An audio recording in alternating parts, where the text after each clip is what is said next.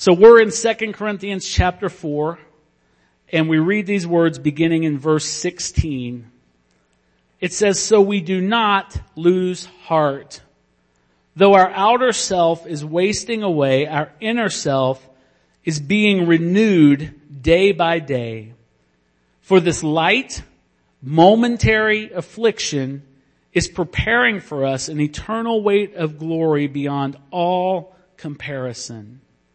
As we look not to the things that are seen, but to the things that are unseen. For the things that are seen are transient, but the things that are unseen are eternal." This is the word of the Lord. Thank you, Pastor Mark. Would you pray with me, please? Father, as I have been praying, so I pray one last time that you would speak through me, Lord, your truth and your words. Your word says that the flesh profits nothing. And so I ask, Father, that anything that has originated from my flesh, anything that I might speak from my flesh will fall quickly, Lord. I pray that your holy, beautiful, sovereign word, your truth, will shine through and will be what people hear this morning. And I ask you in the name of Jesus, your Son. Amen. Well, what a joy and an honor and privilege it is to address you this morning. Am I on? Can you hear me? Before I begin, let me just let you know, to kind of set your expectations, that my target, my goal this morning is to limit my remarks to about 20 minutes. And I'm going to really try hard to do that. I know that we've got children here, and you know, they can't sit for very long, and so that's my goal. The last time that I spoke, I clocked in at just under 1 hour and 5 minutes. So I'm going to try to swing the pendulum completely the other direction and land over here, and then maybe the third time's a charm, and I'll hit it right. So that's my goal this morning, and I'm going to watch the clock. Before I begin in earnest, I wanted to just give you a little bit of a quick background story. 2 weeks ago, I volunteered to be in the preaching rotation, and Pastor Mark was like, "Awesome." 1 week ago, at the end of last week's streaming service, when service was over, Pastor Mark said, "What are you going to preach on?" And I told him, and he said, "That sounds great." And I told Sherry as well. She said, "That sounds great." That was Sunday. Monday morning, I was hit by an incredible, unbelievable sense of discouragement. And I couldn't shake it. And it lasted all day, and it was paralyzing. And at the end of the day, I went to bed thinking, okay, tomorrow is another day. Got up the next day, Tuesday, same thing. I could not shake it all day long. Went to bed Tuesday night. Wednesday morning, got up, and I was desperate. And I had made up my mind that I was going to call Pastor Mark and say, I don't know what to do here, because there were three possibilities. One was that I was not supposed to be preaching this Sunday. The second one is that I was supposed to be preaching this Sunday, but I had selected the wrong topic and I needed to change it. And the third possibility was that I was supposed to preach, I had selected the correct topic, and I needed to press through. As it turns out, that was the correct answer. And when I reached that point, the Lord just lifted me out of that. And things began to flow, and I began to be able to prepare for this Sunday. Now, the reason that I tell you that is because the topic that I had selected was discouragement and encouragement. And you may think, well, that was a cruel irony. But I know that that was the Lord saying to me, this is not academic. If you're going to preach on something, you're going to understand it. You're going to experience it. And so I know that that was him preparing me for the reality of what I was going to say this morning.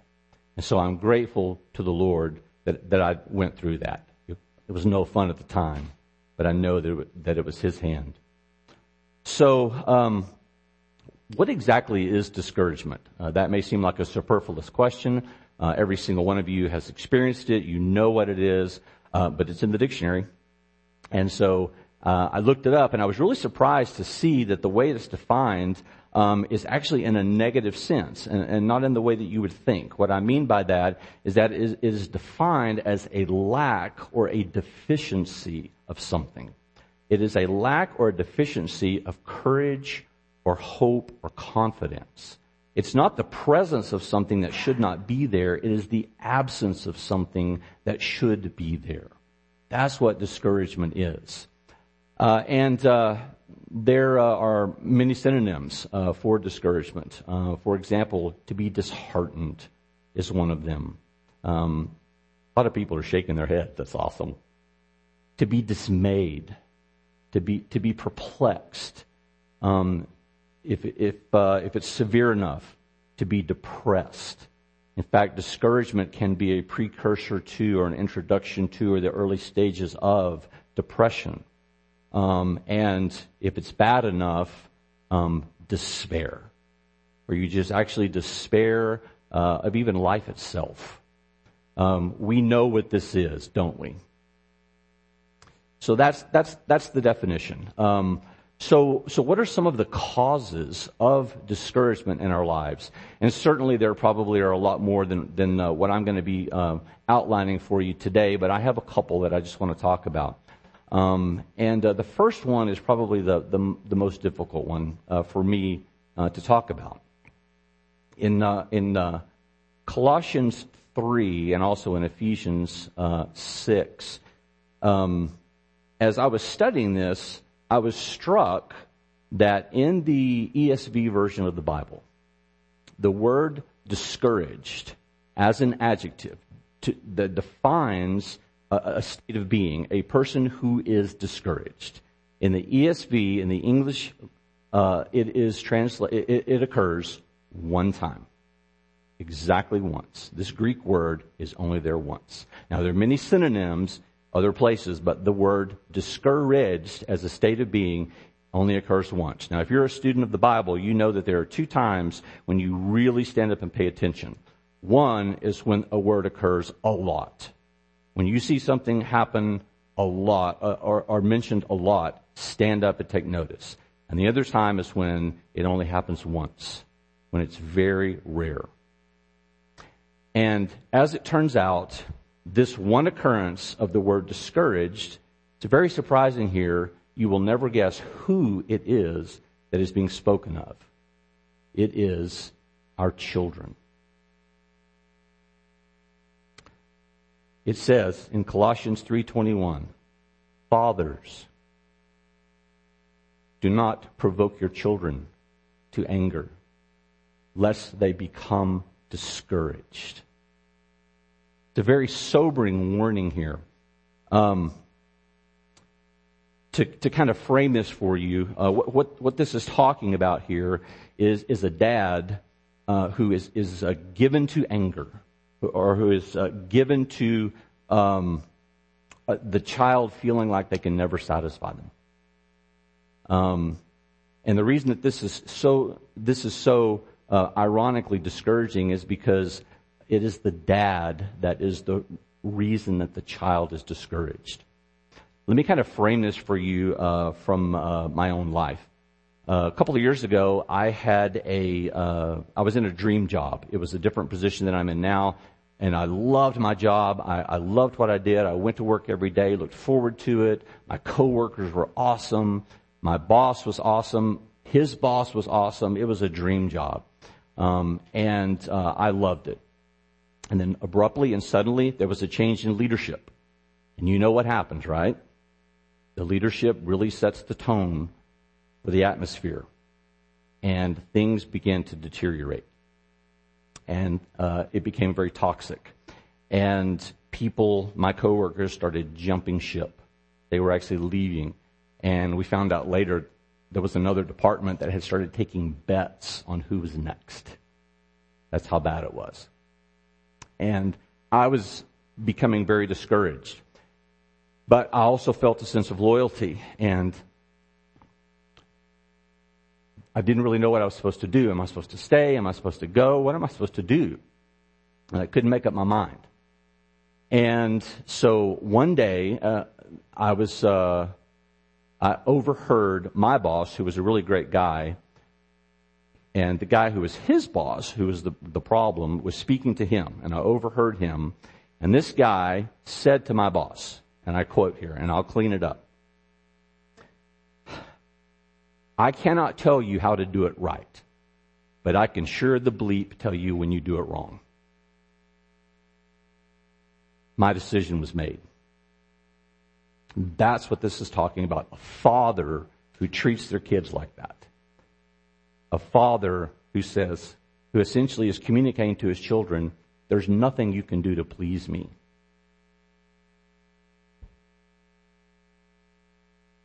That's discouraging. Causes them to lose heart. Another possible reason to be discouraged is just recompense. That is to say that you are responsible for someone else's discouragement, and you therefore are justly recompensed with discouragement. To discourage means actually to, looking at the dictionary again, to deprive someone or to withhold from them courage or hope or confidence. You are able to give them courage, hope, and confidence, and you deprive them of it. And therefore, you can become discouraged. As Galatians 6 says, "Don't deceive yourselves. God is not mocked. Whatever you sow, you will reap." So that's another possible reason that you could be discouraged. Matthew 5, Jesus, if you remember, said, if you go to the altar and you bring a gift and you remember that your brother has something against you, leave your gift. Go be reconciled to your brother first, then come back and give your offering. Another possible reason for discouragement is that it could be self-inflicted. And I'm thinking specifically here of unrealistic expectations. That's a phrase that's very familiar to us. I think that phrasing it that way kind of blunts it a little. I prefer unreal expectations, or maybe even imaginary expectations. Our society is actually given to hopes and dreams. And if your expectations are unreal, unattainable, imaginary, then you're going to be discouraged when you don't attain those. Proverbs 17 says, "The discerning sets his face toward wisdom, but the eyes of a fool are on the ends of the earth." The way that we would maybe say that is, a fool has his head in the clouds, or a fool has stars in his eyes. Proverbs 4:25 says, as a command, "Let your eyes look directly ahead. Let your gaze be straight in front of you." Ecclesiastes 2, first half of verse 14 says, "The wise person has his eyes in his head." Not unrealistic expectations, not hopes and dreams, but truth. What is real? What is reality?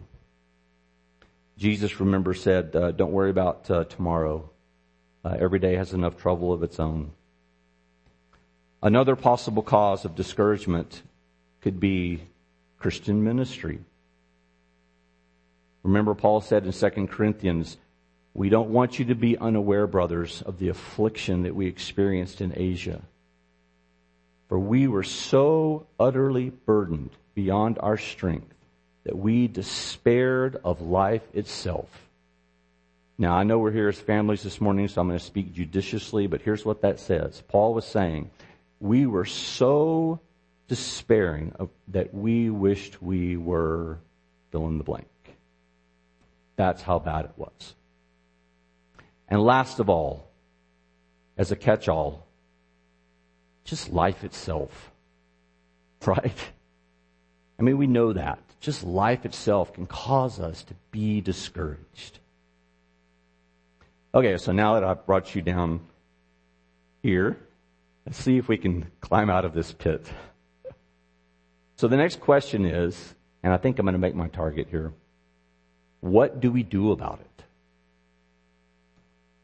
Well, the first thing is that we accept and embrace that we are not immune.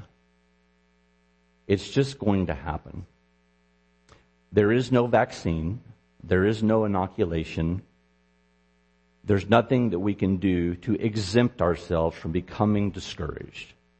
We must accept and embrace that fact. But we can minimize it.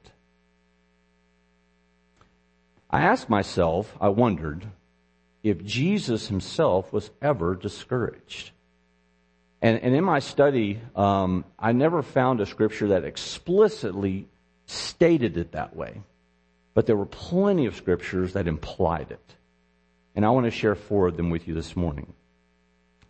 Isaiah 53, very familiar passage here. He was a man of sorrows, acquainted with grief.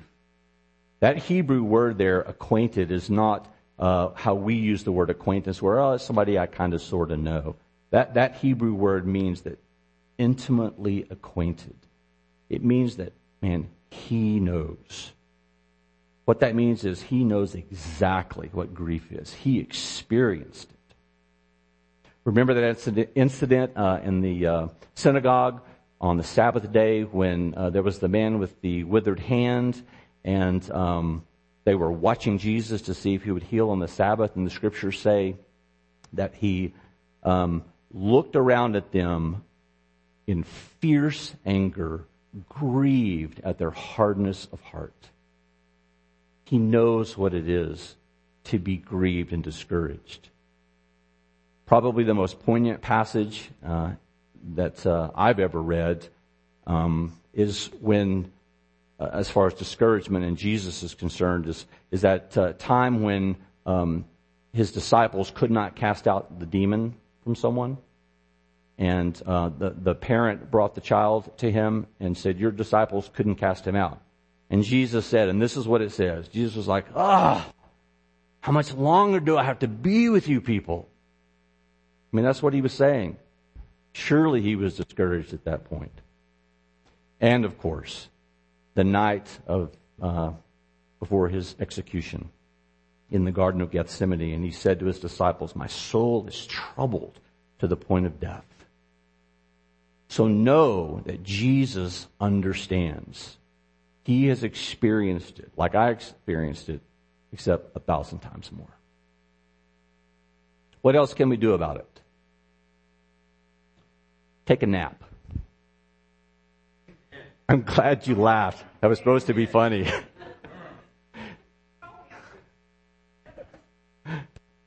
Take a nap. What I mean by that is those of you that, Dave and others that work in the medical field, you know the symbiotic relationship there is between our soul and our spirit and our body.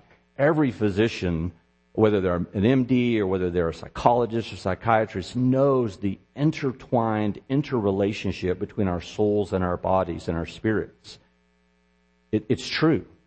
And in the same way that your soul, the condition of your soul, can impact your physical health, so can your physical health impact your mental state. And when I say take a nap, here's what I mean by that. In Genesis 2, it says, and on the seventh day, God finished his work he had done, and he rested.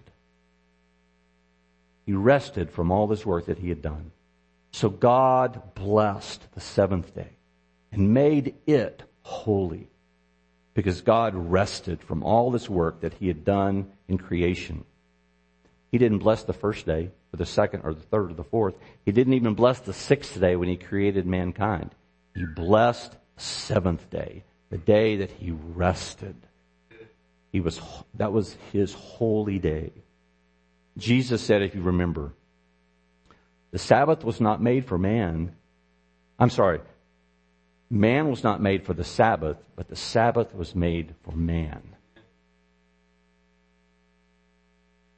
Also in Mark 6, Jesus and his disciples were ministering to the crowds.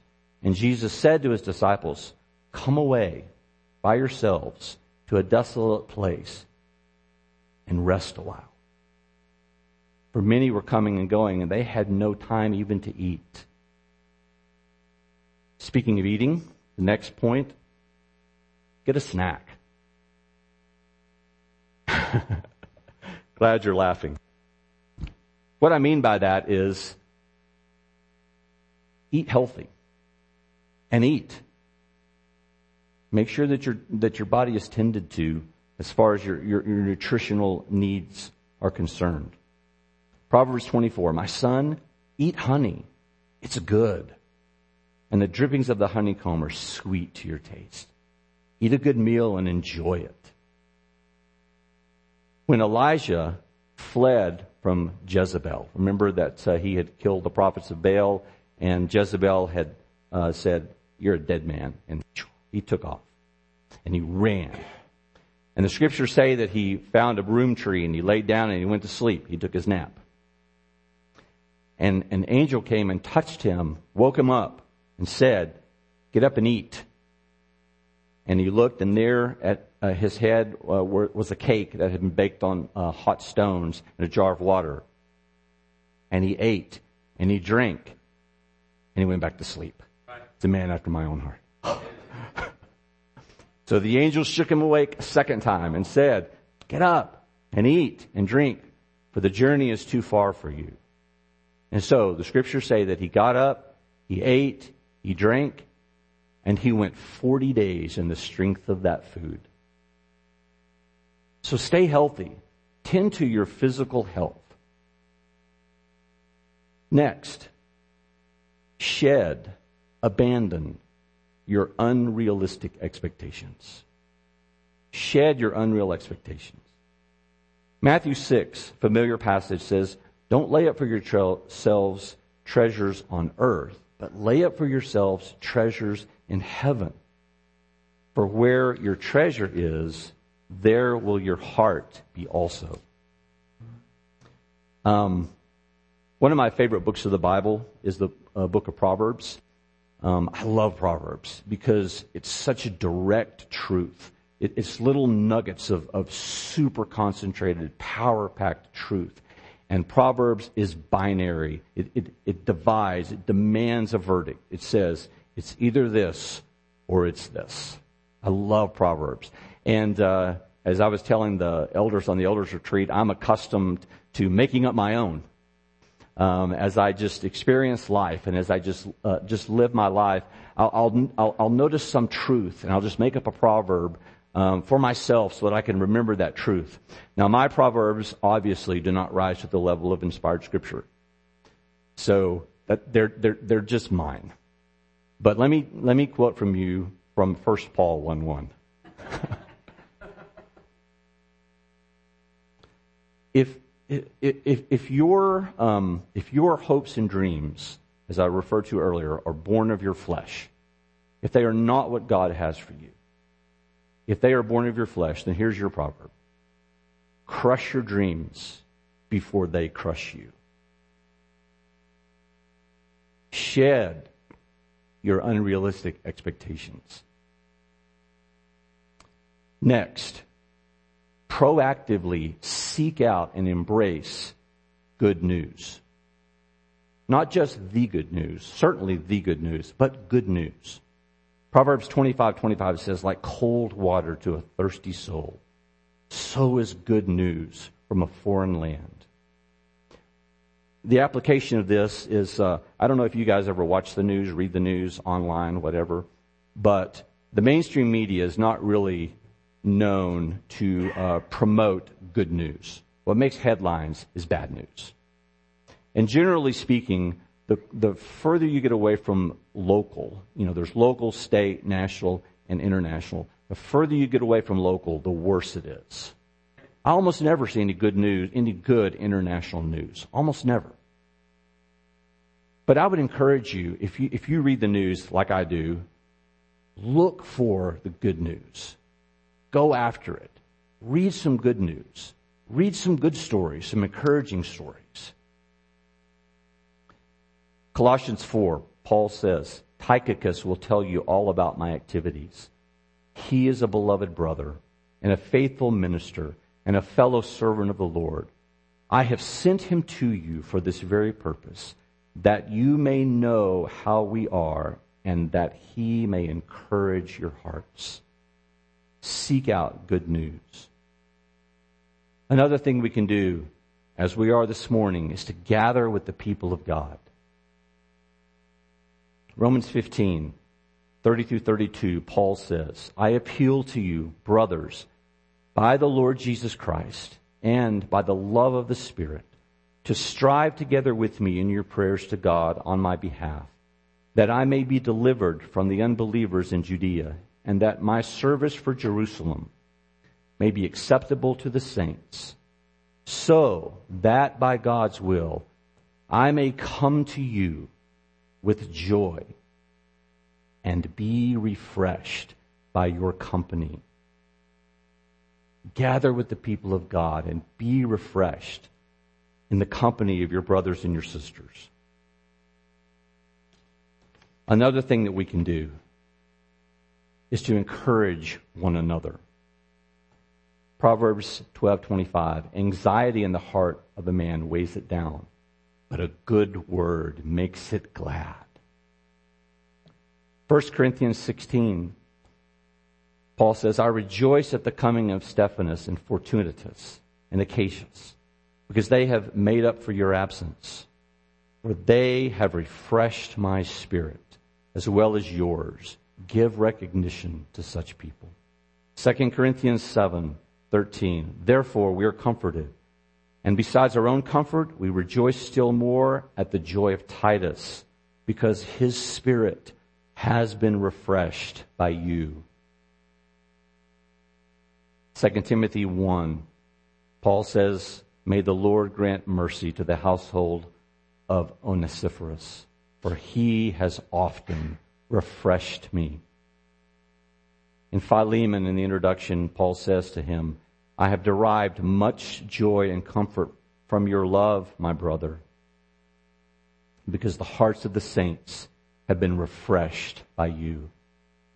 And certainly if there's any book in the New Testament about encouragement, it's 1 Thessalonians. You should read it.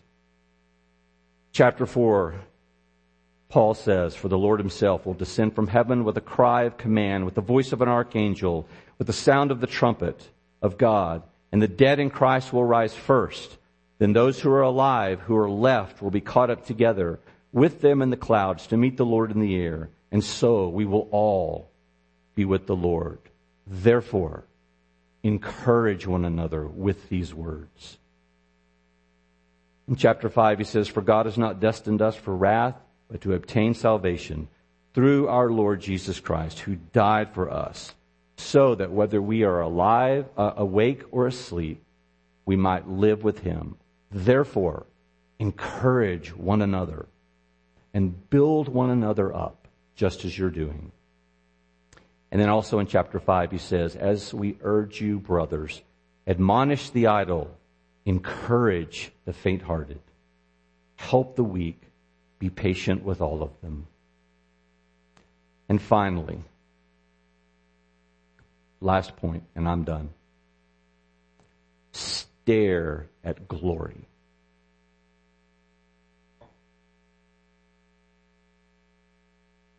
Second Corinthians, the passage Mark read, 4:16 through 18. So we do not lose heart, though our outer self is wasting away, our inner self is being renewed day by day. For this light, momentary affliction is preparing for us an eternal weight of glory beyond all comparison. You know, you could even say it this way. For this light, momentary affliction is the preparation for our eternal weight of glory beyond all comparison, as we look not at the things that are seen, but to the things that are unseen. The things that are seen have an expiration date. The things that are not seen last forever. Stare at glory. Let's pray. Father, we thank you that you are the capital E encourager. We thank you for the encouragement of your word, of your truth. We ask, Father, I ask that you would teach us to encourage one another. And when we are discouraged, that you would encourage us. We need you always, Father, and we stare at your glory. In the name of your Son and for his glory and the glory of his kingdom, we pray with thanksgiving. Amen.